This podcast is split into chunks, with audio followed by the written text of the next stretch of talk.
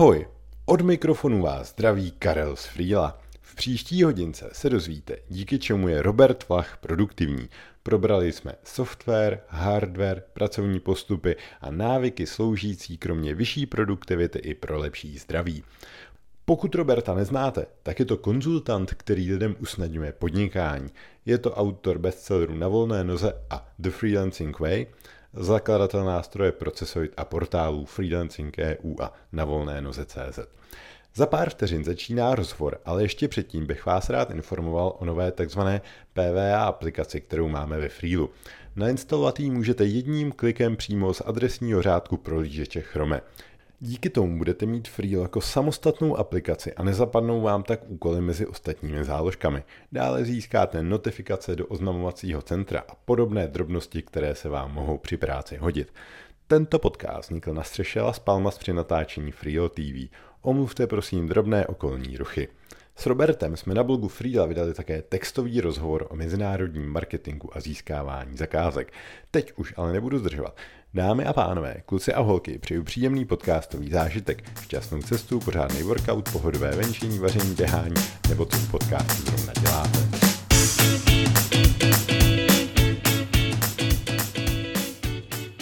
Já bych tě na úvod poprosil o nějakou rychlou rekapitulaci, jaký je vlastně teda charakter tvý práce, kterou pak jako budeme dál rozvádět, protože jsi autor knihy, zároveň máš sásový produkt, konzultuješ, tak Přesně jak říkáš, jako těch aktivit je hodně. Eh, já bych asi řekl nejvíc, že jsem asi nejvíc podnikatel, konzultant. To jsou takové jako dvě roviny, ve kterých se eh, cítím jako eh, nejvíc asi. A samozřejmě součástí toho podnikání je právě i ta osvětová činnost, protože já jsem aktivní v oblasti podpory podnikání na volné noze, což je takové nějaké moje profesní poslání a je kolem toho spousta činností. Je to jednak ta kniha, kterou si zmínil, eh, která vyšla anglicky, teďka vychází v dalších jazycích postupně.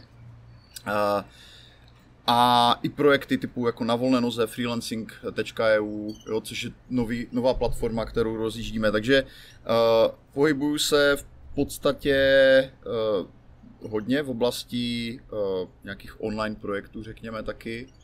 A s kolegy máme Procesoid, takovou aplikaci jednoduchou na řízení procesu, takže je to, je to poměrně hodně, ale v každém tom projektu jsem jako uh, angažovaný jinou měrou mm-hmm. a mhm. samozřejmě snažím se to všechno nějakým způsobem skloubit. Já bych možná začal třema prioritama osobního IT, který si zmiňoval a popsal v knize, protože si myslím, že to do toho patří. Tak eh, jestli bys to trošičku rozvedl a nastínil. Jo. Uh, to je něco, co jednak ten teda dost detailně po, popisu, ale vlastně když jsem nad tím přemýšlel v rámci přípravy ten, na ten rozhovor, tak se tím jako řídím v podstatě bez zbytku také. A, a ty priority jsou jednoduchost, bezpečnost, která z mého pohledu je čím dál tím důležitější v oblasti IT, tím, jak se vlastně víc našich dát přesouvá do nějakých cloudových webových hmm. systémů. A, takže snažím se to jako hodně zohledňovat, k tomu se nejspíš taky dostanem. A třetí priorita, ta si myslím, že je dost eh, opomíjená a já na ní kladu velký důraz a to je zdraví. Eh, je to, je to trošku daný tím, že jako u nás, co pracujeme hlavou každý den s počítačem často, eh, tak pro mnohé z nás to v podstatě znamená 10, 20 a více let vysedávání mm-hmm. u počítače kde si myslím, že uh, jako v nějakém krátkodobém časovém horizontu člověk ty negativa tolik ne, jako nepozoruje, ale vlastně s odstupem času tam může docházet k nějakým jako kumulativním uh, efektům a prostě snažím se tady tomuhle hodně předcházet, ať už výběrem hardwareu nebo, nebo návyky, jo, které mám spojené mm-hmm. jako s prací vlastně nějak na počítači a, a s nějakými online systémy, takže s, s mobilem a tak dál, že se snažím hodně chodit při práci a možná se k tomu taky ještě dostaneme. Takže, takže zdraví je rozhodně taky jako důležitá priorita a, a samozřejmě ještě jsem přemýšlel i nad nějakými jakoby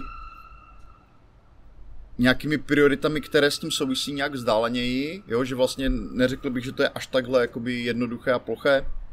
A myslím si, že třeba pro mě je určitě tě priorita i klid nějaký. Uh, možná to trošku souvisí s tou jednoduchostí, ale zároveň nevím, jak bych to tady do mhm. tohohle tria nějak jako Jo, já si myslím, zařadil. že to zapadá do té jednoduchosti. Jo, asi. že, nebo že... možná spíš do zdraví, možná spíš do zdraví, nebo ano, je to taková, na půl jako, cesty. Je to taková prostě jako širší hodnota, ale je hodně důležitá jako by pro mě, jo, protože já se snažím uh, v, v kontextu tady toho IT, o, čem se budeme bavit tady v tom rozhovoru, uh, um, aby to IT vlastně sloužilo mým potřebám a mým zájmům a ne, abych vlastně já jsem musel podřizovat nějakým mm-hmm. jako akutním situacím, které tam vznikají, nebo nějakým návykům, které nejsou jako úplně žádoucí, jo. Takže Jasně.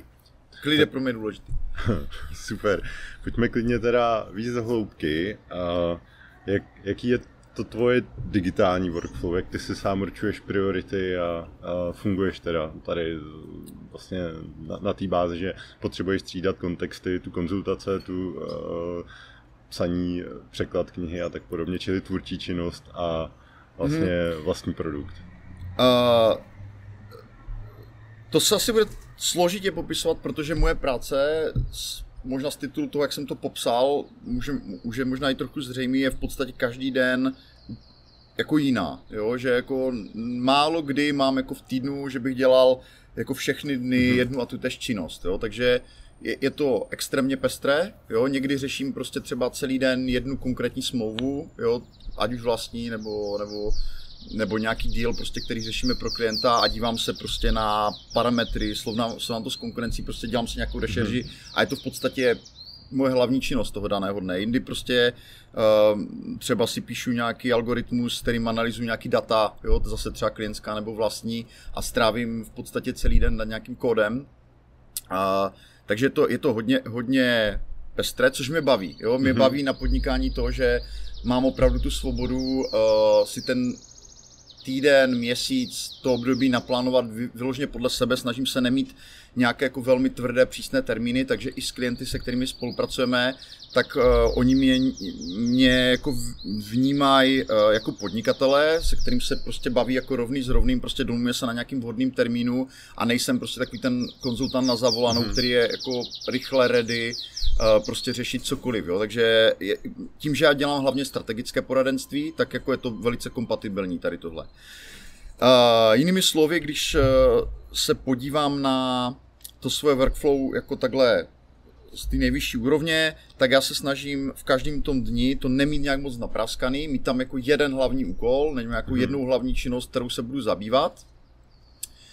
A uh, to, to mi dává jako nějakou dostatečnou rezervu pro něco, co vlastně nesouvisí přímo s IT, ale je důležité pro moji práci a to je čas na nějaké klidné přemýšlení. Jako když mám v tom dni uh, dvě, tři hodiny, kdy se můžu jít jenom projít a jenom myslet, prostě převalovat ty problémy, mm-hmm. které, uh, které řeším, tak to je za mě ideální stav. Jo? A pak prostě přijdu domů, vezmu, vezmu blog, uh, kde mám nějaké poznámky nebo mobil, v Kipu třeba si píšu nějaký, nějaký rychlý um, zápisky a se píšu z toho třeba nějaký výstupní dokument nebo tak. Ale tohle je pro mě taková nějaká ideální skladba. To znamená nějaká prostě práce, která je jako hodně aktivní, eh, typicky na počítači nebo v mobilu a kombinovaná s nějakým eh, časem, který vypadá možná jako nepracovně, ale ve skutečnosti to je jako nějaká, mm, nějak, jako nějaké přemýšlení o těch, o těch zadáních, o těch problémech, o, o tom, o tom kolu dan, daný. A věříš i na takový to nějaký vyšší vědomí v tom mozku, že celý den o tom přemýšlíš a pak jdeš v noci spát a ten mozek tam někde do domyslí uh, nějaký části, které tě třeba přes den nenapadnou a takže si to třeba vědomě necháš uležet na druhý den. Hmm, uh, já bych to jako nenazval, nenazval vírou, já si myslím, že to je docela jakoby přijímaný koncept, o tom je i výborná knížka, kterou jsem četl uh, letos, uh, od Mlodinova Elastic se to jmenuje, uh-huh. kdy vlastně on přesně tuhle tu schopnost lidského, mys, uh, lidského mozku uh, uh, jako dělat tady tyhle ty jako skoky vpřed, přes, jako, které nejdou jenom tím jako racionálním, uh, tou racionální analýzou, mm-hmm. uh, tak se snaží nějak jako popsat. Uh, ta knížka není jako nějak uh, ryze vysoce praktická, ale já mám rád Mlodinová, on prostě píše obecně o vědě a o fyzice. Uh, takže mně se líbí jeho styl psání, mně se líbí, jak, jak on to uchopil a se s tím do značné míry jako stotožňu.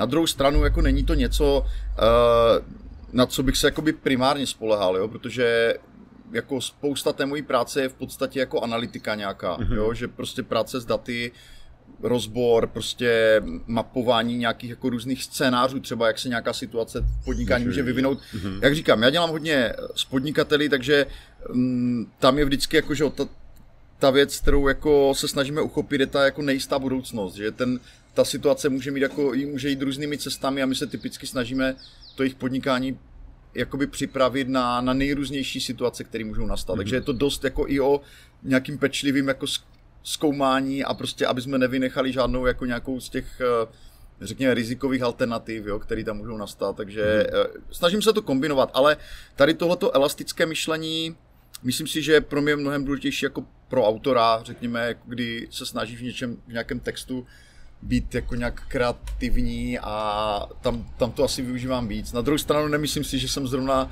jako vzor kreativity, jo. Prostě to není, uh, není to moje primární dovednost. Já obdivuji lidi, kteří fakt jako dělají jako uh, ty kreativní freelancery, kteří prostě dokážou přijít každý den, každý týden prostě s originálním řešením, nápadem a jo. Jo, ale tak ty máš zase úplně super přesahy, jo. I když to vezmu, tak děláš rozhovory, píšeš knihu, píšeš kód, uh, konzultuješ business, analýzy, statistika, takže za mě neznám nikoho, kdo by měl asi uh, takhle širší přehled. Uh, já bych se možná zeptal ještě v návaznosti na to, že jsou ty dny různě pestrý, což asi podnikatelé mývají. Máš tam nějaký pevný body, jako nějaký návyky, typu, že každý pátek si uzavřeš ten týden nějak, nebo něco takového? Uh, je tam pár věcí, uh, snažím se, když to jde, tak se snažím každý den odpoledne vyspat.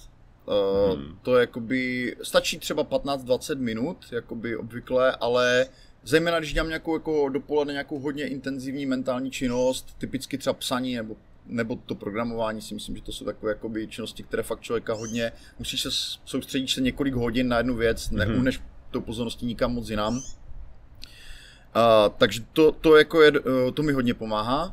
A pak jsou Takový sam... ten, promiň, ještě power nap, uh, podporuješ to něčím, co ti pomůže třeba usnout? Protože... Uh, ne, ne, já myslím, že jsem, že, že když to člověk dělá pravidelně, tak, tak já nevím, já ve čtyřech z pěti případů fakt jako na těch pět až deset minut usnu. Mm-hmm. A asi dřív, dřív, dřív to nebylo tak jednoduché nebo rychle, ale na to si člověk asi nějak zvykne. Nevím, nějak jsem to neskoumal. Každopádně se jsou samozřejmě nikdy neusnu, že? protože se ti jako dobíhají ti ty myšlenky a, a to je taky v pohodě, protože už jen to, že člověk jako si lehne, uh, si lehne zavře oči, prostě trošku, mě vlastně i stačí, ne, nejen když usnu, ale i když jako se ta mysl přepne do takového jako asociativního režimu, kdy ti mm-hmm. najednou začnou běhat hlavou takový ty trošku nesmyslné myšlenky, jako když máš před spaním, jo? Že, jo, jo. že už to není takový to prostě myslím, myslím tady jsem. No, a, jako, a medituješ teda třeba, aby mě zajímalo? Ne, ne, eh, nemedituju. Uh, mm, jakoby historicky jsem to zkoušel, nemyslím si, že proto mám nějaký velký talent, ale eh, zjistil jsem, a to je to je pro mě, to byl jeden z těch možná aha momentů, že opravdu jako ten spánek má pro mě jako velice podobný a velice přínosný efekt, takže to, takže vlastně nemám ani tu potřebu, dá se říct, jo. No a pak, je, pak další ty návyky se týkají samozřejmě jako rodiny a našich dětí malých, takže vlastně te, v tom dní mám důležité body, kdy vím, že se budu tři hodiny uh, věnovat dětem a jo, takže to, to už stačí, jako vlastně tyhle, tyhle, dvě, tyhle dvě věci. A jinak, jinak se snažím, uh, kromě těch předem naplánovaných věcí, jako jsou koly a tak, uh, tak uh, mít opravdu ten den jako co nejvolnější, abych já mohl se podle toho, jak vnímám vlastní energii v tom daném dni i směřovat do činností, která jakoby se nejlíp páruje v tom, v jakém jsem rozpoložení. Mm-hmm. Já vím, že to zní možná trošku divně, ale, ale prostě je to práce s nějakou, s nějakou okamžitou energií, kterou mám, jo. No jasně, ono, člověk, když má náladu zrovna něco třeba naprogramovat, co by stejně o dva dny později dělal, tak je podle mě blbost to třeba odkládat, jo, když to je... máš už nějaký model v té hlavě vlastně namyšlený a tak, takže uh, ti naprosto rozumím. Tak nějak, vlastně. to, tak nějak to vnímám, ano, mm-hmm. přesně. Tak Ale je... samozřejmě jako špatně se to nějak jako eh, abstrahuje do nějakého pravidla, no, je to prostě takový pocitový, ale jak říkám, jako by pro mě je hodně důležitá ta, ta svoboda, jo, mm-hmm. nemít ten, eh, nemít ten diář prostě fakt jako roz, parcelovaný do poslední hodiny, protože to vnímám, že vlastně pro moji práci, mm-hmm. konkrétně pro moji, tak je to vlastně neblahé nastavení. Tak vlastně o to složitější to musí mít freelanceri, když si nasmlouvávají zakázky půl roku dopředu a tak podobně a když se tam pak něco změní, protáhne, tak se jim podle mě v tom hodně špatně pak jako funguje. No. Nenutně, já, já uh, jak říkám, já vlastně vůbec jako neprotlačuju tady tenhle ten svůj pohled na věc, ten, je, ten reflektuje to, jako co já profesně dělám, že? Mm-hmm. ale uh, já vidím a i si to myslím, že prostě každý jakoby pokročilý freelancer si postupem času vybuduje systém, který je jeho vlastní, staví na, možná na nějakých společných principech, jako, uh, jako jsou priority nebo nějaká práce s tím, řekněme, jsou energii nebo s tím mm-hmm. biorytmem, to většinou my máme nějaké společné, ale jinak ty jednotlivé osobní systémy se jako hodně liší, jo, a jako reflektuje to to, jak obrovská je ta diverzita mezi námi freelancery, že opravdu jako uh, jsou lidi, kteří, uh, možná bych dal nějaký příklad, uh, já nevím, třeba kamarád Aleš Drobek, jo, který je překladatel, tak ten jako jeho workflow spočívá v tom, že sedne k počítači, překládá prostě 8 hodin, jo, nebo má nějaké mhm. pauzy v tom, ale, ale prostě jeho workflow je vlastně velice přímočaré, jo, že v podstatě ano, má tam nějakou rešerži, když se podívá na Wikipedii nebo na web, dohledá si nějakou terminologii nebo mhm. tak, ale v podstatě ví, že musí přeložit třeba, nevím, 10 novostran za den a jakoby Jo, jakoby to, tomu odpovídá vlastně to celkové nastavení ty práce. A pak jsou lidi, kteří zase dělají, já nevím, kreativní činnosti, nebo jsou někde pořád v terénu, jo, nebo, nebo mají jeden kol za druhým, jo, e, nebo mají poměrně hodně různých webinářů, online akcí a tak, a podle toho je to přizpůsobený, takže to se nedá tak úplně zobecně. Já myslím, že ten, naopak, pro nás freelancer je charakteristický, charakteristický ten vlastní systém, že člověk jako komunikuje s ostatními, zkouší různé věci. Jo. Já samozřejmě taky, než jsem jako dospěl k tomu, jak pracuji teď, tak jsem vyzkoušel hromadu věcí na vlastní kůži, abych o nich mohl psát, abych mohl vyhodnotit jako relevanci pro různé lidi a mm-hmm. jo, to, to mi dává smysl. Super.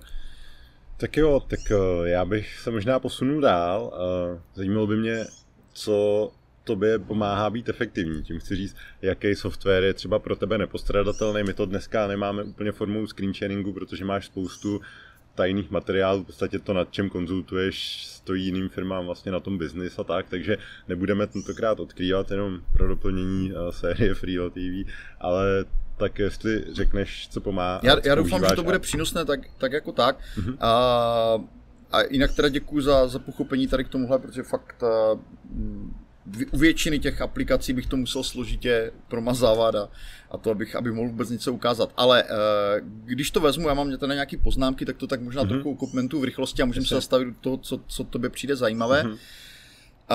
Uh, Mm, hodně důležité pro mě Google Workspace. Uh, je to vlastně jakoby balík, na který jsem se rozhodl přejít. Věřím Google, věřím tomu, že tady ta placená služba je prostě dostatečně bezpečná, že prostě není snadné vlastně se k těm datům dostat, eh, že, eh, eh, že Google nestratí a tak dál. To znamená, je to něco, co jsem si já vybral jako ten ekosystém vlastně těch jako aplikací mm-hmm. jejich. To znamená, je tam Gmail jako pošta, Google kalendář, je tam Google Keep, je tam uh, Google Disk jako práce s dokumenty. Mimochodem v těch Google dokumentech jsem napsal vlastně 760 stránkou knihu, takže můžu potvrdit, že se v tom dají dělat opravdu jako docela rozsáhlé projekty. Uh, uh, Google fotky, Google mapy a tak dále. To, to je jakoby něco, co trošku souvisí s, tou, s tím principem ty jednoduchosti, mm-hmm. že mhm. pokud můžu vlastně použít aplikace z jednou balíku, které jsou jakoby pod jedním přihlášením, jsou navzájem propojený, tak pro mě to jako hodně velké zjednodušení jako ty práce. Znamená, to je pro mě taková nějaká jakoby pilířová aplikace, řekněme. Tady bych možná zmínil uh, věc, o které teďka vlastně píšu zrovna článek pro na volné noze, který vyjde příští týden, ale jako aspoň stručně a je to nějaké jako uh, moje pravidlo pro práci s poštou nebo s inboxem. Mm-hmm. Taky dá se říct, že jsem vyzkoušel možná až desítky různých přístupů, jak třídit poštu, jo. Uh, od samozřejmě od, do, od 90. let, kdy jsem používal Outlook, jo, a ta pošta se stahovala, protože bylo pomalé připojení a tak dál, až po právě přechod na ten Gmail a jakoby práci s různými jako štítky, filtry a tak. Dá se říct, že jsem se ustálil na poměrně hodně jednoduchém systému. Který funguje tak, že já, já v podstatě jakoby pomocí filtru, který se dívá na adresu odesilatele nebo doménu odesilatele, tak vlastně třídím poštu na takové dvě, dvě kategorie. První jsou jako méně důležité a to jsou jako nějaké notifikace nebo nějaké informační e-maily. Mm-hmm. To znamená, to jsou vlastně věci, kde já vím, že jsou jakoby pro mou informaci, ale které obvykle nevyžadují žádnou moji akci. Takže mám nějaký štítek log, kde vlastně se přesouvá tady tahle ta pošta. Odhadem je to tak polovina všech e-mailů, co dostávám. Uh, to znamená, že uh, v doručené poště mi v podstatě zůstávají jenom jako e-maily, kterým se chci jako věnovat a které vyžadou, většinou vyžadují už nějakou akci mm-hmm. nebo minimálně nějaké jakoby prostudování.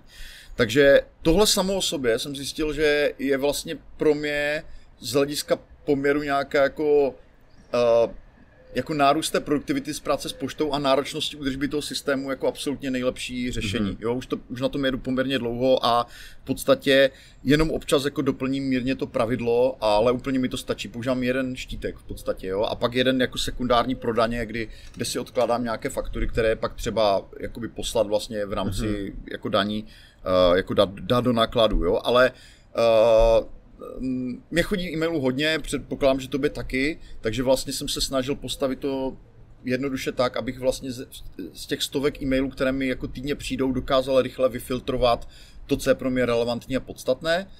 A samozřejmě jsou systémy jako Heycom, které jdou uh, ještě dál, mm-hmm. že tam máš ještě ten stupní screen, že vlastně když ti pošle někdo poštu nový. někdo nový, tak ho vlastně povoluješ. Tohle v Gmailu jako nejde nastavit momentálně, na druhou stranu doufám, že to zavedou, protože mě by to dávalo smysl. Já dostávám poměrně dost pošty, jako ať už ať už prostě úplně od nových neznámých lidí nějaká čtenářská pošta, je to, je to pak někdy trošku těžké, hmm. musím si to ještě sekundárně rozstřídit v té doručené jako na důležité a méně důležité, uh, protože jsou samozřejmě zprávy, kterým se musím věnovat jako s mé vyšší prioritou. Hmm. Takže ono by to tam tak... teoreticky možná šlo nějak, že uh, příchozí pošta od někoho, koho nemáš v kontaktech, tak ho... Tohle pravidlo tam, myslím, nejde nastavit, je. nebo v momentě, kdy jsem se o to zajímal, tak nešlo, jako, uh-huh. jo. Je, uh, ale jako bylo by to každopádně super. Ještě bych možná zmínil, že uh, Uh, právě z, jako z, mm, z důvodu vlastně toho důrazu na tu bezpečnost, já r- nepouštím do svého Gmailu žádné rozšíření třetích stran. To znamená, byť by to vypadalo sebeslibněji jako nějaký, jako mm-hmm. ať už mhm. rozšíření v prolížeči nebo, nebo něco, co prostě tu poštu stahuje a prostě tahají přes nějaký další servery, to je pro mě jako, jako absolutně no-go. Jo, mm-hmm. jako já věřím Google, ale prostě uh, nevěřím asi žádný další třetí straně nějakému startupu do té míry, abych prostě jim dovolil vlastně jít do vlastní pošty, protože nikdy nevím jednak, kde se ty maily nakonec mohou vyskytnout, jako jak oni, jak oni důsledně pracují s těmi daty. A další věc je ta, že samozřejmě dneska e-mail je branou k, celou, k celé řadě dalších služeb, takže Přesně tam je, já opravdu na tohle jsem jako opatrný, jo, řekněme. Že neříkám, že paranoidní, ale prostě... Ono je to na místě, jo, protože to uh, takový ty hacknutý doplňky do, do, do chromu, do prohlížeče, tak to je z příkladů spousta, že jo, a v tu chvíli doplněk velice často může číst to, co vlastně máš načteno, čili tu poštu třeba a ty doplňky vůbec, no, tak ty jo. pak jako můžou vlastně zapisovat číst a vlastně si s tou poštou udělat v tu chvíli úplně co chtějí, takže tam taky nemusí to být záměr, ale může uh, té službě nějakému vývojáři tam někdo vložit nějaký kód. To, to, to se zrovna stalo u různých doplňků hmm. jako do Chromu, no. takže myslím si, že v tom případě je to určitě taky na místě. No. Jo, takže jenom jako abych ještě zmínil teda tady ten jako inbox rule je pro mě vlastně velkým zjednodušením práce s poštou, jo, jakože uh, v podstatě uh, já teda nejedu nějaký inbox zero, jako občas to vyčistím až na nulu, ale mě většinou stačí, když mi v té doručené poště zůstává 5 až řekněme 20 zpráv, u kterých vím, že se jim chci jako v nejbližší době věnovat. Pokud je nějaká zpráva, která je pro mě důležitá, ale ne teď, tak eh, v Gmailu je jako docela dobrá funkce odložit tu zprávu, takže já si to odložím na konkrétní datum, třeba za tři hmm. měsíce. Jo. Jinými slovy, když chci se ujistit, že uh, dostanu na tu zprávu odpověď, jo, tak nepoužívám hvězdičky, ale používám právě to odložení zprávy. To znamená, já pošlu ten e-mail, a vlastně uh, odložím si ho třeba nevím, za dva týdny. A za dva týdny se mi vrátí do doručené pošty a vím, dostal jsem odpověď nebo ne, můžu se případně připomenout. Jo? Což je zase jako obrovský zjednodušení. Dříve jsem na to používal nějakou složku, nějaký hvězdičky a tak a tohle mi přijde, že vlastně já dostávám tu zprávu přesně v okamžiku, kdy potřebuju mm-hmm. uh, vlastně se jí věnovat, jo? že jo. Dříve jsem to zkrátka dělal, takže jsem měl hvězdičky a pak jsem jednou za čas prošel uh, hvězdičky a prostě vidíš ty tady, někdy na to zapomeneš, pak vidíš, no tady tři měsíce prostě vysí e-maily, kde, kde třeba uh, bych tu odpověď chtěl dřív, jo, takže tohle je mnohem jednodušší jako mm-hmm. pro mě. Pojďme dál, uh, procesory tomu se možná dostaneme, uh, ještě tak projdu nějaké jakoby menší věci. Fast keys, uh, to je uh, alternativa pro uh, Text Expander vlastně ve Windows, já teda jdu ve Windows, to jsme neřekli, že mm-hmm. používám uh, Windows 10 Professional. FastKeys je aplikace, která umožňuje dvě věci pro mě. No, ona má teda více funkcí, ale používám dvě funkcionality.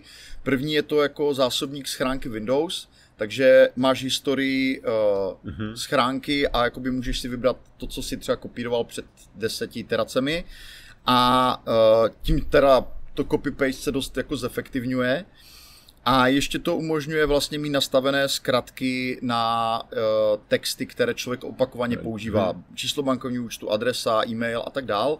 Takže uh, já tam v podstatě mám nadefinovaných možná 100 nějakých mikrotextů a ty vlastně pomocí, já většinou mám zkratku paragraf a nějaký dvě písmena. Takže mm-hmm. třeba paragraf BA mi vloží číslo bankovního účtu třeba, mm-hmm. jo, nebo pala, paragraf EE mi vloží e-mail a tak dál. Tohle je bych jako určitě doporučoval každému, kdo jako hodně pracuje intenzivně jako s počítačem, je to velké zjednodušení a zrychlení prostě při psaní.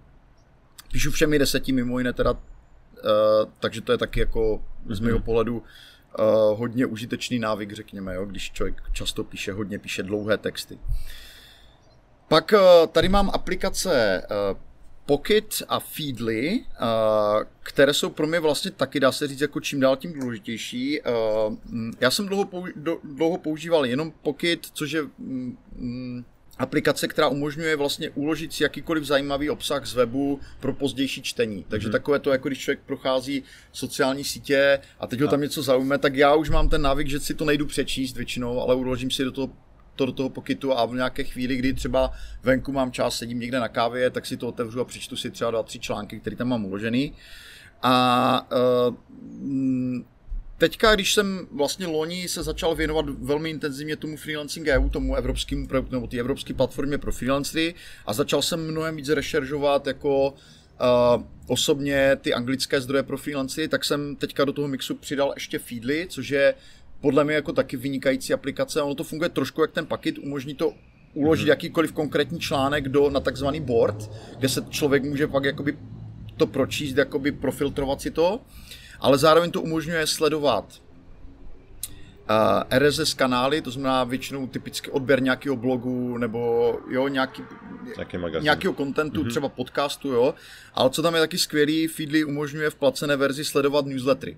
To znamená, že mě newslettery nechodí do pošty, ale chodí mi právě do toho Feedly. Takže uh, snažím se právě newslettery jakoby od odklonit od svého inboxu a mít je v tom feedly, protože tam se jim věnu v momentě, kdy právě jsem naladěný mm-hmm. na to, mhm. že budu dělat tu rešerži. Jo. Já tak na jeden rán jsem schopný udělat rešerži třeba 50 nějakých předuložených uh, odkazů, ale pak je tam samozřejmě ještě ta jako širší rešerže, kdy to feedy ti vyfiltruje z těch zdrojů, který sleduješ třeba stovku článků mm-hmm. a tam mhm. si třeba vybereš tři, které ti přijdou jako relevantní k nějakému podrobnějšímu přečtení. Takže ty si uložím do bordu a vlastně v tom bordu teprve dělám to podrobnější čtení. Tam mám třeba průběžně uložených třeba 30-40 odkazů a z toho bordu toho předvýběru to jde na nějaký finální board, kde eh, je třeba pět, šest eh, odkazů nebo článků nebo nějakého kontentu, který vlastně už je jakoby schválený pro nějaký vydání. A to můžu prostě vydat buď já, nebo nějaký prostě editor.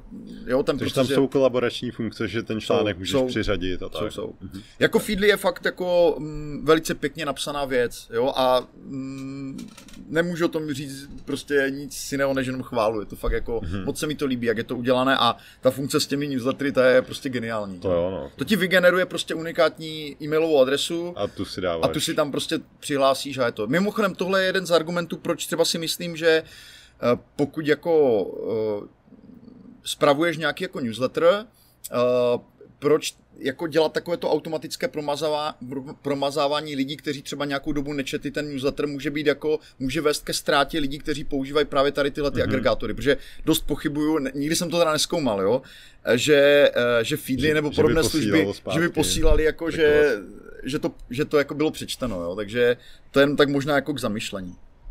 Tak potom uh,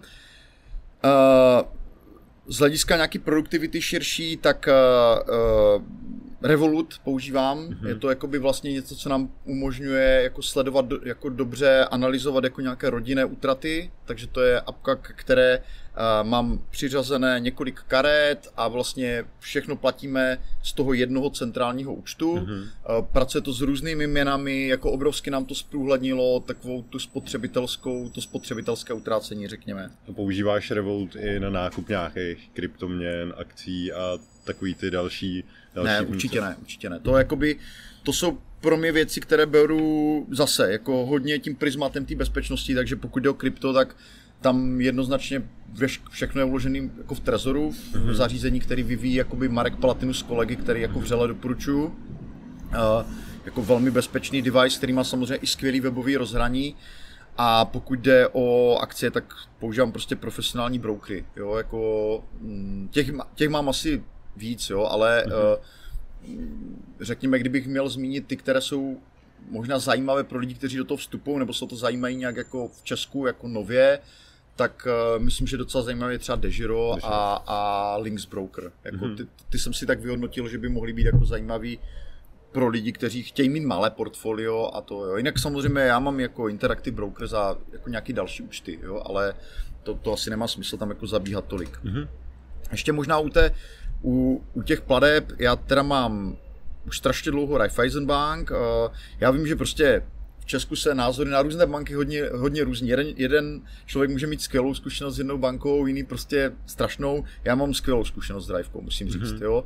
A používáme tam mimo jiné teda službu, která umožňuje vlastně načítat pohyby na účtu. Oni už to mají strašně dlouho, protože koupili, mm, koupili e-banku, takže ta funkce je tam v podstatě od nultých let, takže vlastně my zpracováváme příchozí platby. Nebo? Jo, jo, přesně tak. Jo. A to, jako, to je dost užitečný, protože nám to umožňuje párovat prostě příchozí platby, je to, je to super funkce. Tam jenom doplním možná, že FIO nabízí v podstatě... Ano, jako mají to samozřejmě i další banky, rozhodně. Uh, nicméně já nemám jediný důvod přecházet, hmm. protože opravdu jako s Rivkou jsem velmi spokojen. Uh, mám tam jako i osobní účet, mám tam nějaký jako karty a tak. Jako. Samozřejmě hmm. mám účty u, u dalších bank, ale prostě tohle je jakoby do, banka, kterou já bych třeba doporučil. A na základě té vlastní zkušenosti někomu, komu, kdo třeba hledá jo, nějakou alternativu. Uh, Potom jako ohledně té produktivity, uh, ještě možná takový jako čtyři typy, které už nejsou vyloženě na produktivitu, ale nevím jinak bych je za, zařadil. Uh, já jsem teda předplatitelem ekonomistů, ale jejich apka je výborná, protože každý, ka, každý pátek mi přijde jako nový číslo vlastně do apky, které je zároveň namluvené jako audio, mm-hmm. takže si člověk může jakoby někde na procházce třeba proklikat celý Economist, jakoby poslechneš si to, co tě zajímá, prostě je to fakt jako strašně jednoduché, jednoduché na ovládání a je to pro mě uh, jako médium zase, médium, kterýmu věřím, který jako uh, je jako někde na středu, jo, není ani jak výrazně uh, pravicové, ani výrazně levicové, je to takový prostě takový jako takový jakoby pohled na mm-hmm. svět, který mi blízký, řekněme.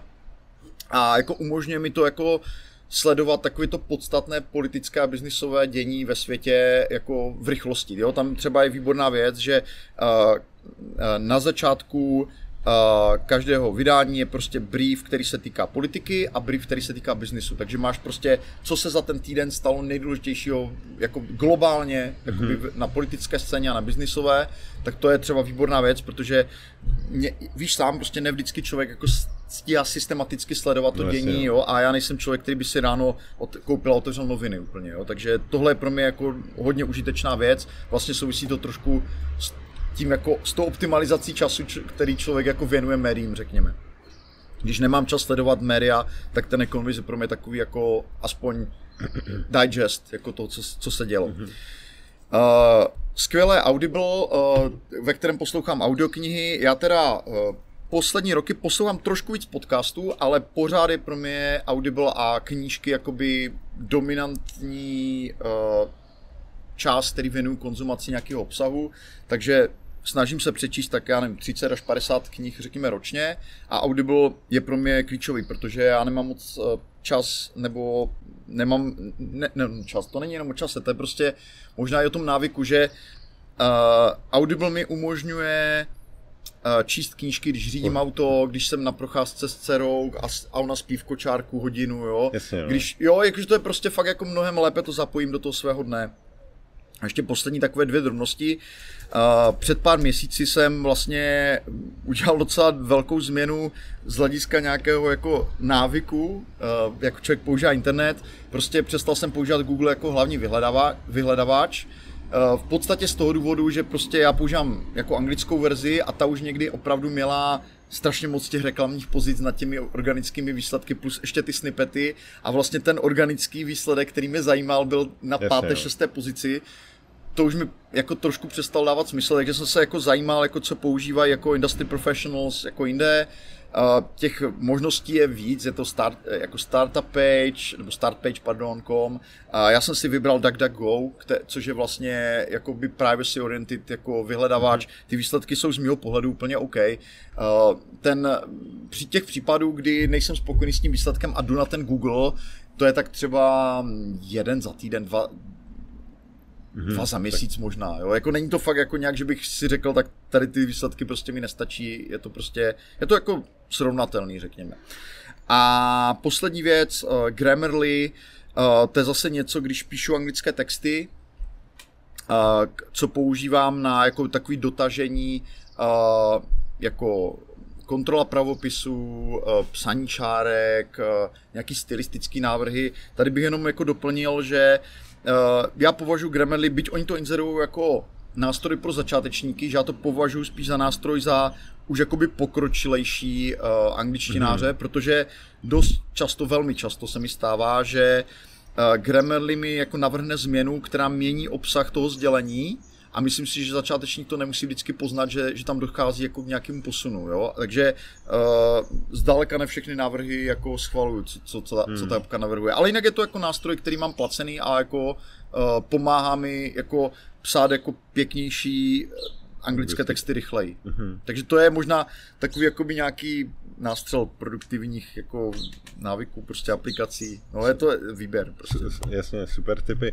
Mě by jenom ještě vzhledem k tomu, že za Grammarly si platíš a tak, jenom by mě zajímalo u toho Google, kdyby ti nabízel alternativu uh, za nějaký paušál měsíčně Google hledání bez reklam, tak uh, vrátil by ses nebo uh, vnímáš to tak, tak Jo, jo, myslím si, že jo, že hmm. jako, že je to, je to určitě alternativa. Uh, já samozřejmě jakoby tam jsou i nějaký další uh, sekundární věci kolem toho, jakože uh, Google samozřejmě nějakým způsobem si tě profiluje, že jo, takže to je jako další věc, že mi je sympatické a navíc jako je hodně dominantní, takže jako u mě to je i možná trošku i pocitová volba, že mám jakoby potřebu jako člověk, který se vlastně na internetu pohybuje od těch jako ranějších dob, jako od 90. let, řekněme, a prostě jsem my jsme to tady vlastně neřekli, ale vlastně ta, ten největší zázrak je vlastně ten internet samotný, prostě ta technologie toho internetu, která umožňuje všechny tady tyhle ty věci provozovat, jo? že mm-hmm. to je vlastně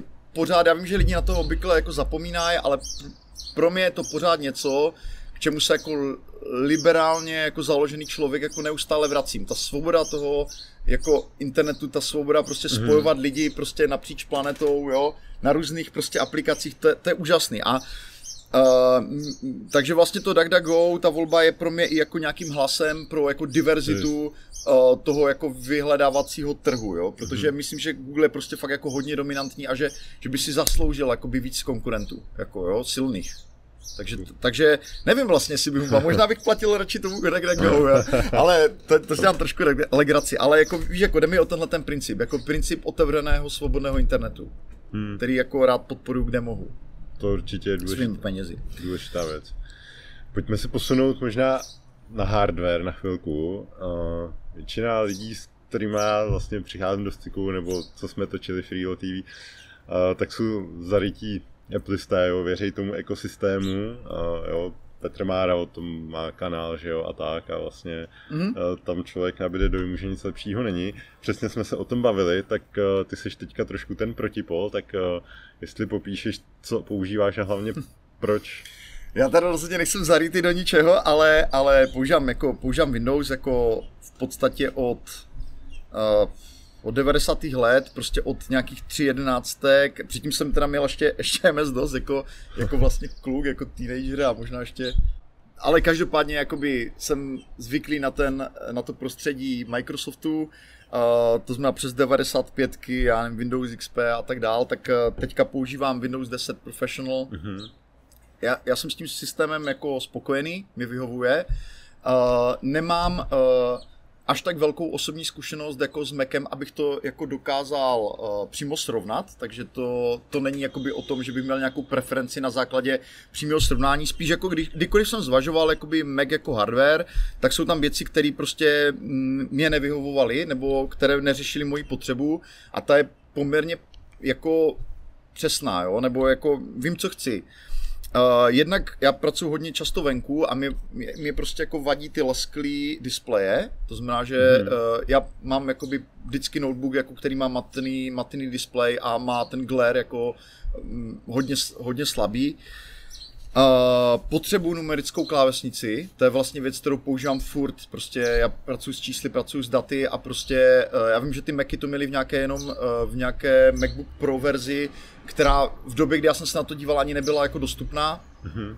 Uh, takže, takže to jsou jako, jako omezení, který, uh, který prostě vždycky mě, když jsem zvažoval tu cestu, tak mi v tom zamez, zamezili. Na druhou stranu uh, vím, že ten hardware je jako naprosto obdivuhodný, jo. Uh, Určitě třeba teďka, když se objevil ten M1 procesor, uh, tak uh, teďka nad tím hodně přemýšlíme z, z hlediska zpracování videa, jo? Že, že bychom prostě koupili jako jednou stroj jenom třeba na, na hmm. pro potřeby toho střihu. To znamená, to není vůbec, že by byl nějak vyhraněný jako směrem k Windowsovským strojům, ale uh, jako pokud jde o mé potřeby, tak prostě uh, zase uh, to ta platforma Windows je mnohem, jako je tam mnohem větší diverzita toho, té nabídky a je tam prostě snáze si tam najdu hardware, který vyhovuje přesně té mé potřeby, jo. takže to je, to je vlastně ten důvod.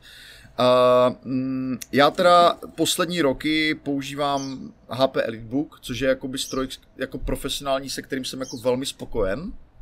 Je to vlastně jeden z nejlepších počítačů, na kterým jsem jako kdy dělal. Uh, mám 15, Uh, s numerickou klávesnicí, s matným displejem, je tam uh, AMD teďka procesor Ryzen, uh, vlastně asi poprvé, co mám na notebooku jako uh, neintelovský procesor, ale hmm. je fakt, že ty AMD už jsou natolik jako výkonná, že vlastně, když jsem se dělal na ty testy, tak to byla celkem jednoznačná volba uh, oproti tomu Intelu v té, v té dané chvíli. Uh, a co, co je dobrý, mám k tomu vlastně Carpack Next Business Day pro celý svět a HP má docela dobrou tu síť, takže třeba Uh, třeba tady na Kanárech, kdyby prostě byl jakýkoliv problém, tak uh, myslím si, že do jednoho, maximálně do dvou dnů je umí technik a, a pomůže mi to prostě vyřešit.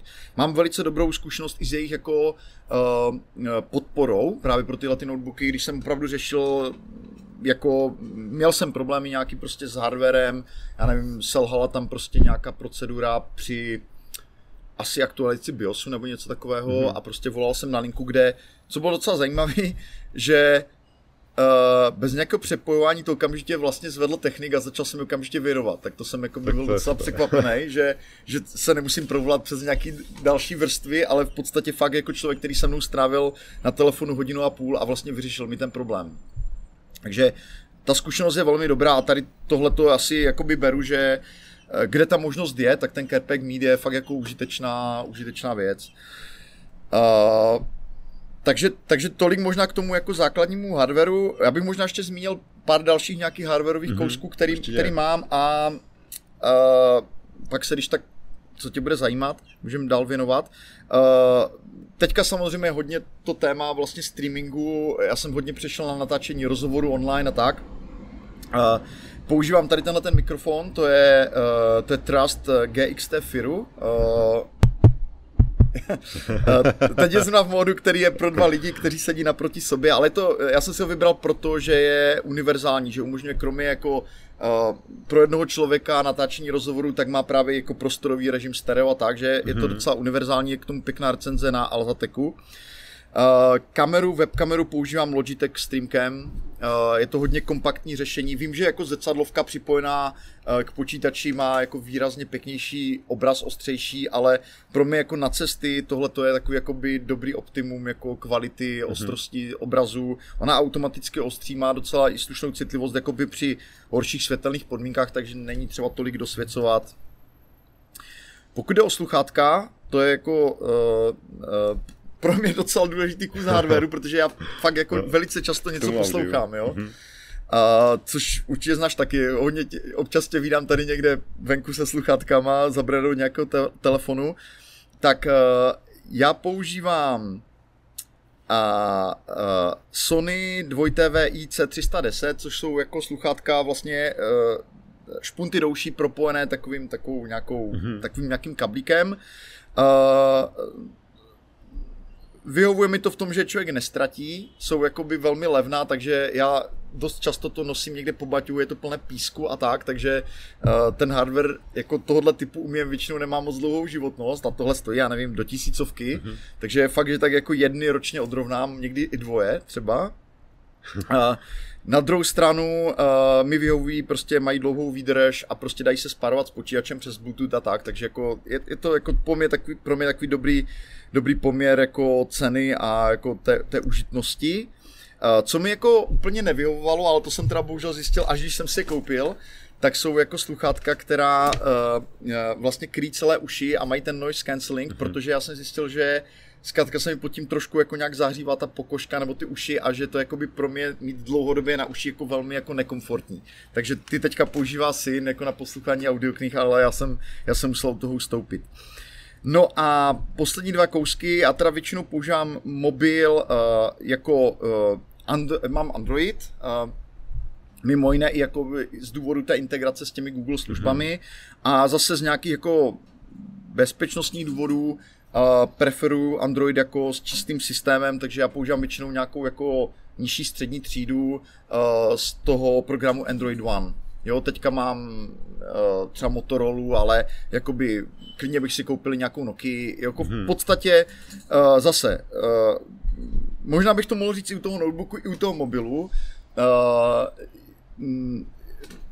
uh, nevadí mi koupit si prostě levnější mobil, protože já ho dost často rozbiju. Prostě někde mi vypadne z kapsy, uh, děti s ním fláknou nebo něco takového. Jo, jako já se snažím tomu hardwareu jako chovat zodpovědně, ale prostě uh, fakt je ten, že ta historie těch jako pádů a tak jako, rozumím, rozumím. Že, že, to prostě člověk mění, jo.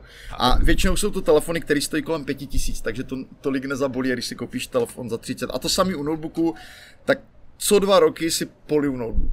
Jo, jako a buď ho to zničí, anebo to vyžaduje nějaký servisní zásah, jo, takže... Co dva roky, jak dlouho žádnej nepolil?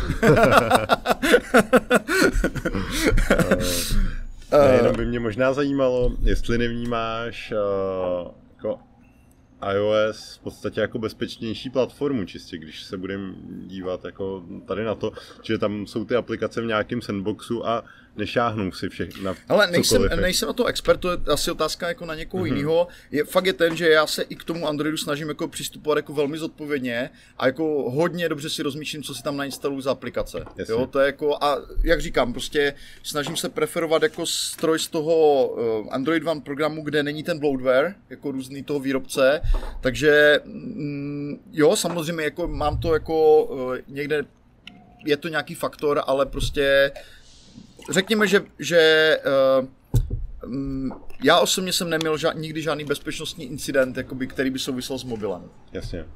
Jo, tak je to i Ale nejsem na to expert, mm-hmm. prostě beru to tak, že, že to vyžaduje jako zodpovědný chování, jako by mi jako uživatel. Chtěl říct, no, že pokud je člověk zodpovědný, to je stejný v podstatě jak s e-mailem, s nějakou přílohou a tak dále. Dobrá. Uh, to jsme... Ještě jedna, ještě jedna, jedna mm-hmm. jeden hardwareový typ.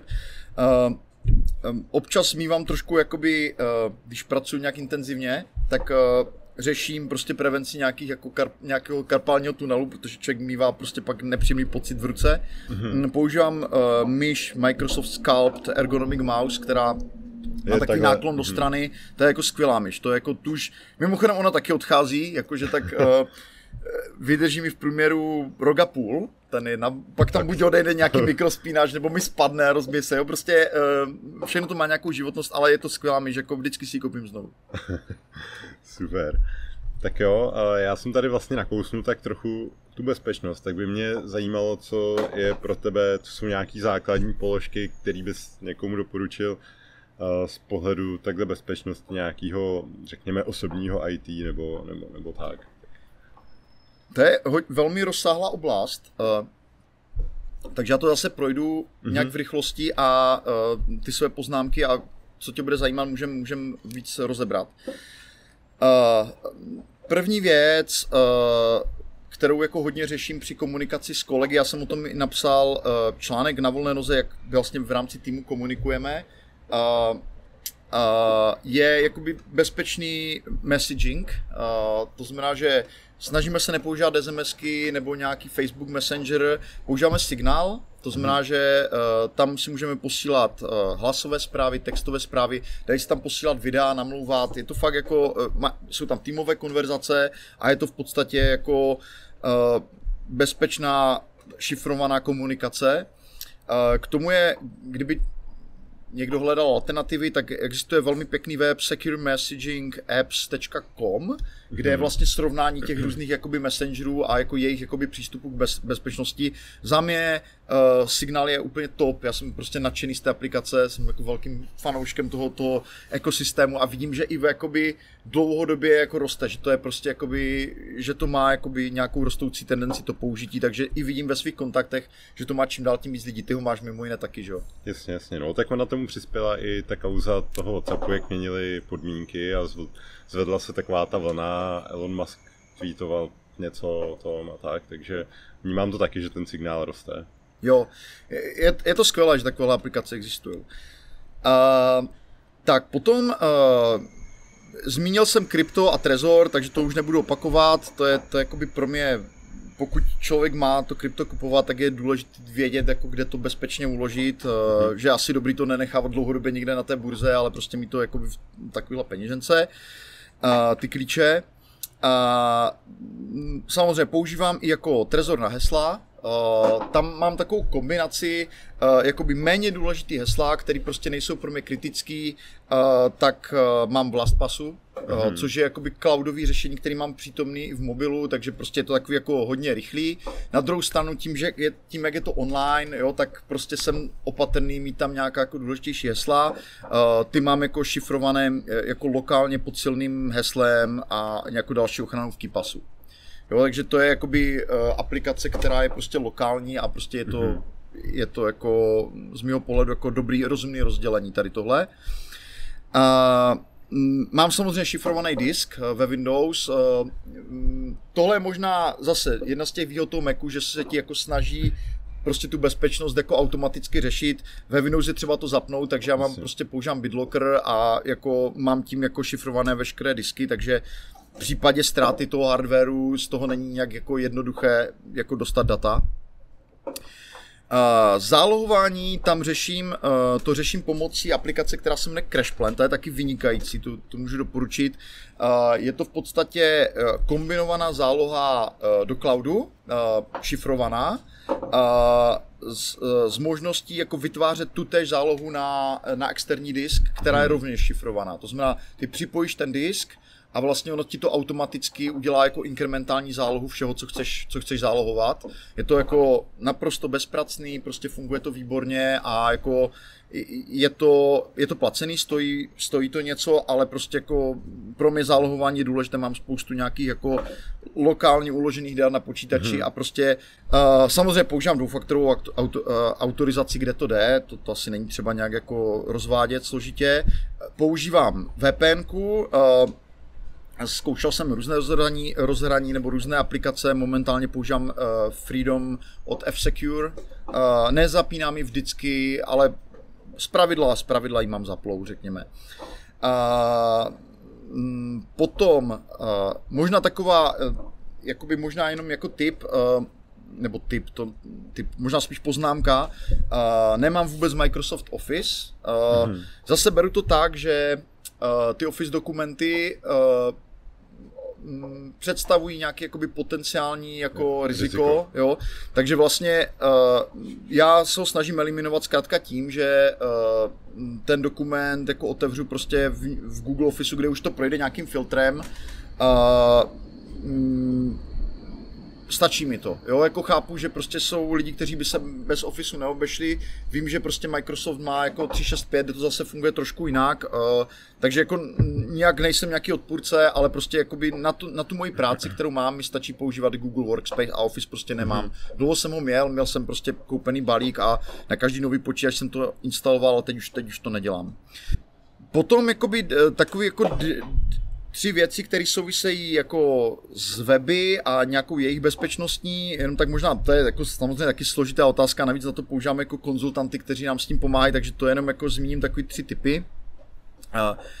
Jednak je to vlastně zabezpečení jako CZ domén, které řeším přes jakoby doménový prohlížeč a moje ID, mm-hmm. což si myslím, že je jako fakt velmi dobrá kombinace. Já jsem taky jsem mm, fanouškem téhle služby, myslím, že je jako velmi dobře navržená. Uh, co mě dál těší, uh, uh, teďka vlastně domény jako cenější, který mám jako evropský freelancing.eu a freelance.eu, tak jsme teďka Uh, vlastně zabezpečovali pomocí takzvaného registry loku, což je jako mm-hmm. nejvyšší forma ochrany, kterou jakoby poskytuje Eurit.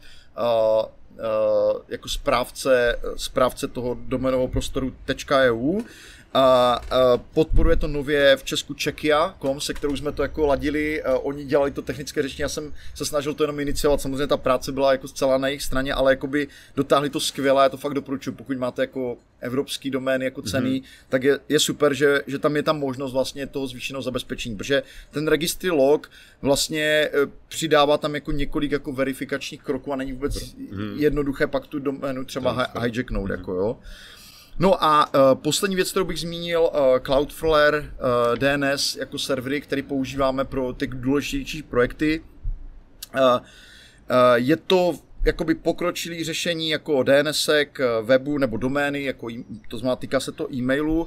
Tam je výborný, že eh, jako celkové to nastavení, který to umožňuje, prostě je, je, je úžasný. Eh, teď jsme třeba nedávno třeba byli jakoby předmětem nějakého DOS útoku a v momentě, kdy k tomuhle dojde, tak ty třeba na tom Cloudflare můžeš jakoby přepnout I'm under attack, oni mají under attack mode a vlastně dochází tam jakoby, přidají ti tam mm, jako takový ten jako javascriptový check před vstupem na ten web. Takže mhm. vlastně najednou se situace, která by s běžným DNSkem, DNSkem byla docela složitě řešitelná, že tam směřuje obrovský množství nějakých dotazů, tak najednou ten web jakoby pro normální uživatele jede a ta, ta služba je výborná, fakt do, doporučuji jako proskoumat.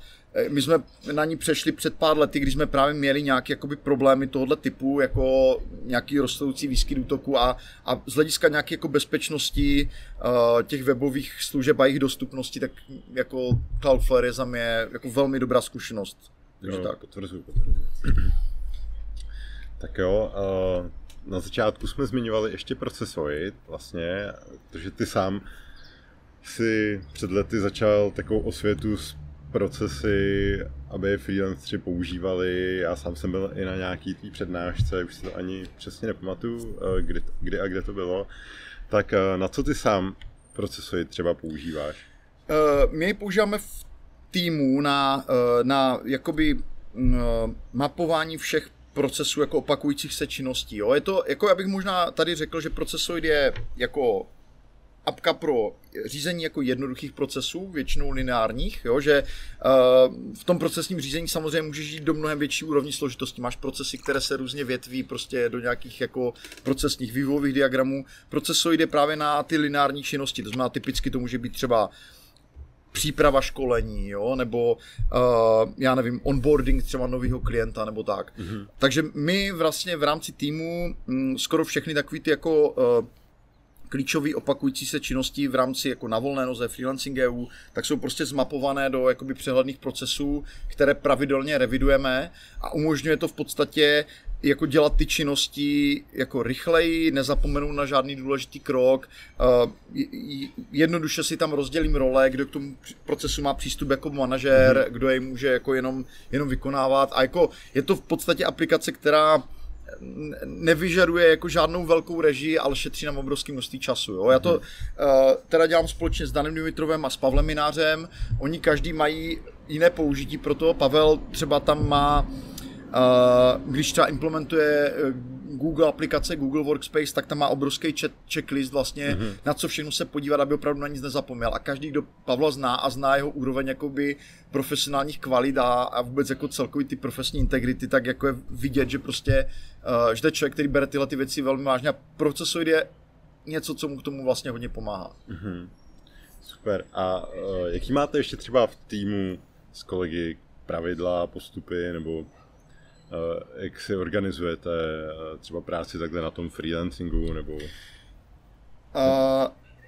takhle, to, je, to, to má samozřejmě různé úrovně, uh, pr, uh, protože uh, pokud jde vlastně třeba o činnosti kolem na volné noze, tak tam je to hodně postavené na rolích. Jo, hmm. že to je prostě jako, jsou nadefinované role, jsou zdokumentované ty role, udržuje se k ním nějaký manuál, aby tam byla jako nějaká dobrá zastupitelnost.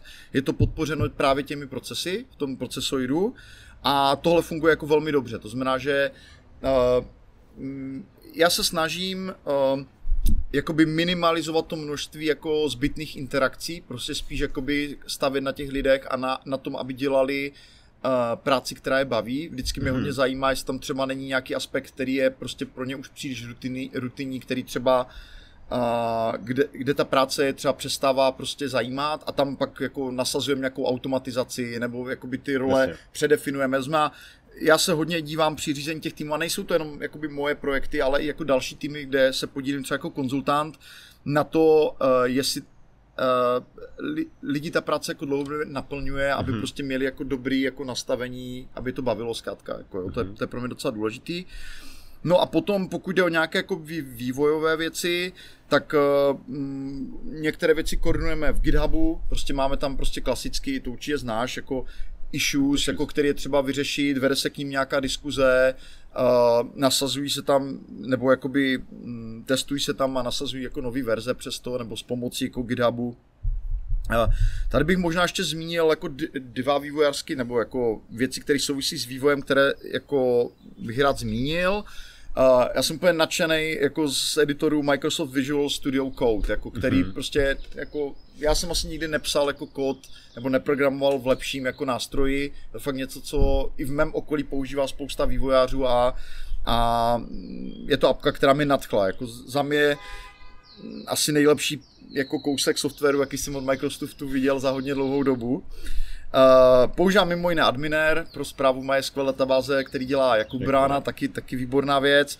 A co je možná méně, méně známý a jako stojí za zmínku, aplikace GoodSync, která umožňuje vlastně uh, práci jako s FTP a jako nějaký jako inkrementální změny. Uh, podporuje to jako super FTP a prostě tady ty bezpečné protokoly. To je aplikace, kterou už taky používám spoustu let a je podle mě vynikající. Mm-hmm. Bezva. Uh, poslední otázka asi za mě. Uh, souvisí to trošku s tím začátkem, že chodíš a byl jsi podle mě jedním z prvních lidí, co psal o práci ve stoje a tak dál. Mě zajímalo, co ty sám teda děláš všechno pro nějaký work-life balance, aby si zůstal zdravě produktivní, byl tady ten šlofíček a tak dále, tak ještě možná, jestli je něco, co, co si nezmínil, co si myslíš, že je tady v té skládačce důležitý? Uh, určitě, určitě pohyb, já se, já jsem to možná mírně naťukl, ale já se opravdu snažím každý den uh, jako jít s tou prací někde ven, to znamená připravit si třeba do mobilu nějaký dokument nebo něco, co si chci načíst. Někdy to jsou třeba právě ty zdroje v tom feedli, který potřebuji projít, ale jako za mě, když uh, ten den nachodím dvě hodiny někde venku, a tak ten celkový pocit je úplně, mm-hmm. úplně diametrálně odlišný od dne, kdybych jenom jako seděl někde u počítače a jako bušil nějaký dokument. Jo. Takže to je pro mě hodně důležitý návyk, samozřejmě sport, uh, uh, i nějaká jako duševní hygiena, to znamená, že prostě uh, prevence nějakých jako konfliktních stresových situací, uh, co, co je taky jakoby, si myslím jako rozumný, je nějaká uh, jako nějaký rozumný přístup třeba k sociálním sítím, který jako já obecně mám rád, ale jsou tam samozřejmě aspekty, které prostě uh, můžou být stresující pro člověka, takže prostě mít i tady k tomuhle, jako snažím se tam vlastně jít, jako když mám jako nějakou uh, nějaký konkrétní cíl často, jo? Že, že moc neprokrastinu na sociálních sítích, dá se říct, jo? že uh, od toho právě mám spíš jakoby média, který sleduju, který čtu, že já si radši přečtu nějaký článek, já, já jim v ekonomistu, nebo já nevím, sled, odebírám nějaký novináře, jako jejich newslettery, uh, takže to je můj oblíbený způsob nějaké prokrastinice, jako spíš jako, mm-hmm. ať už jsou to knížky nebo, nebo prostě nějaké články a, a to, takže takže tohle tomu taky přispívá, jo, řekněme. Ale ten pohyb je hrozně důležitý pro mě. Hmm, super, souhlasím. Sport. Tak jo, Robe, díky moc za rozhovor a na sdílení toho, co tobě pomáhá být produktivní. Díky. Díky, že jste to poslechli až sem. Máte fakt výdrž. Jestli se vám podcast líbil, tak mi uděláte velkou radost, když to někde nazdílíte, olejkujete nebo hvězdičkujete. Aby vám neutekly příští díly, tak si dejte odběr ve vaší oblíbené podcastové aplikaci. S podpalubí loučí Karel z Frýla.